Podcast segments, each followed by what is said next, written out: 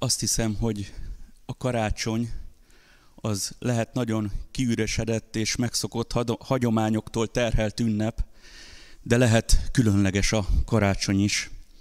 És azt hiszem, hogy amiről az ének szólt, hogy bölcsek jöttek egy jászolhoz, bölcsek jöttek egy kisdethez, és meglátogatták, és ajándékot hoztak nekik, nem is akármilyen ajándékokat, ez nem egy megszokott ö, hétköznap este volt, hanem különlegessé tette a karácsonyt.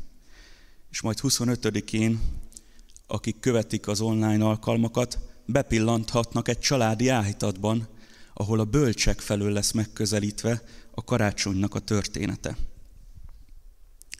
Hoztam egy igét, ami szintén nem megszokott karácsonyi üzenet, és szintén nem megszokott karácsonyi történet, ez pedig Mózes második könyvéből a 23. fejezet 19b igeverse, ami így hangzik. Ne, főz gödő, ne főz gödőjét anyjának tejében. Ugye a jászolban voltak mindenféle lábas jószágok is az istállóban, akik a jászolból eszegettek. Azért tartották ezeket a juhokat, kecskéket, hogy tejeljenek a gazdájuknak. De hogy jön ez ide, hogy ne főz gödőjét az anyja tejében? Pár éve, amikor olvastam ezeket a Mózes ígéket, nagyon elgondolkodtam, hogy miért van ez leírva a Bibliába. És hogyha utána nézünk, láthatjuk, hogy legalább háromszor megismétlődik ez Mózes könyvében. Ne fűz gödőjét az anyjának tejében. Akik rendszeresen jártok a gyülekezetbe, vagy követitek az online alkalmakat, emlékezhettek arra, hogy néha ide a szószékhez, vagy az úrasztalához hoznak különleges tárgyakat az emberek, és azok az események jobban megmaradnak az emlékezetünkben, azok az üzenetek. Emlékszem, amikor pattom egy hatalmas pörölyt vett elő innen a szószék mögül, és azt mondta, hogy az Isten igéje az olyan, mint a sziklazúzó pöröly. Vagy egy másik alkalommal Sámuel leterítette az úr asztalát egy fehér abrosszal, de nem az úrvacsora volt alatta, hanem mindenféle könyvek. És amikor lehúzta róla, akkor csodálkoztunk, hogy nem az úrvacsora kenyere van csúnyán felkockázva, hanem rengeteg könyvet takart le. És azt hiszem, emlékszünk ezeknek az alkalmaknak az üzenetére is. Szokott ide készítve lenni egy pohár víz is az ige hirdetőknek, hogyha meg kell köszörülni a torkát, vagy kortyolni egyet, akkor legyen mivel folytatni a beszédet. Én is hoztam ma egy különleges tárgyat, egy doboz tejet. Hiszen ezt olvastuk fel, ne főzd meg a gödőjét az anyja tejében. Gyerekekkel beszélgettem itt karácsony közelettével, ugye Mikulás ünnep, és az egyik kisgyerek mesélte nekem hittanórán, hogy ők úgy várták a Mikulást, hogy tejet is tettek ki neki, hogyha elfárad és megszomjazik a nagy ajándék kihordásban, akkor nyerjen egy kis erőt. És akkor újból eszembe jutott ez a, ez a teljes doboz és a teljes üzenet. Ha megnézzük a Bibliából, hogy mit jelképezhet a tej, vagy milyen üzenetet ad át nekünk, akkor gondoljunk vissza, hogy először én megkerestem a Bibliában Ábrahámhoz, amikor jönnek látogatóba az angyalok az Úrral, akkor Ábrahám eléjük siet, és vendégségre hívja őket. És mit ad nekik enni? Tejet, vajat, sajtot. Meg persze levágják a hízott borjút is.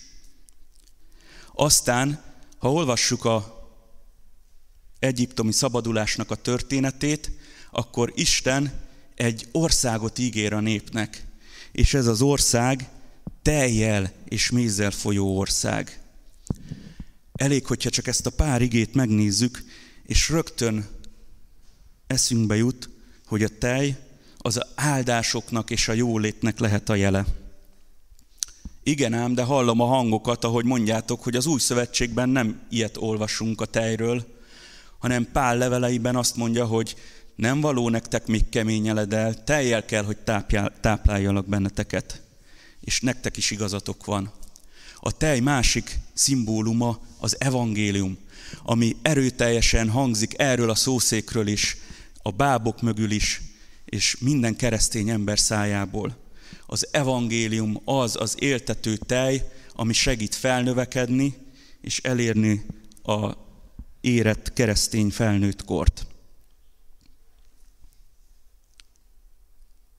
Ne főzd meg a gödőjét az anyja tejében.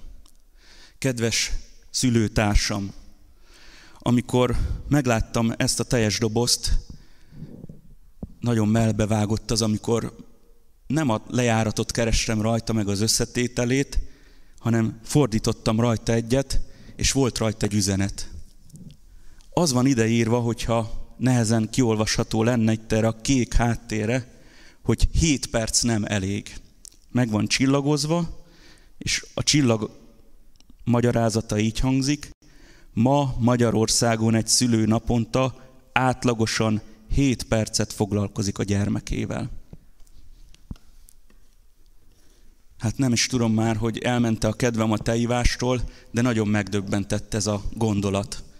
És el is tettem magamnak ezt a teljes dobozt, és ez azóta a ház dísze lett. Sokszor ránézek, és eszembe jut ez az ige is, amit felolvastam nektek. Ne főzd meg a gödöjét az anyja tejében. Számomra azt jelenti, hogy választhatok. A tej mit jelent számomra?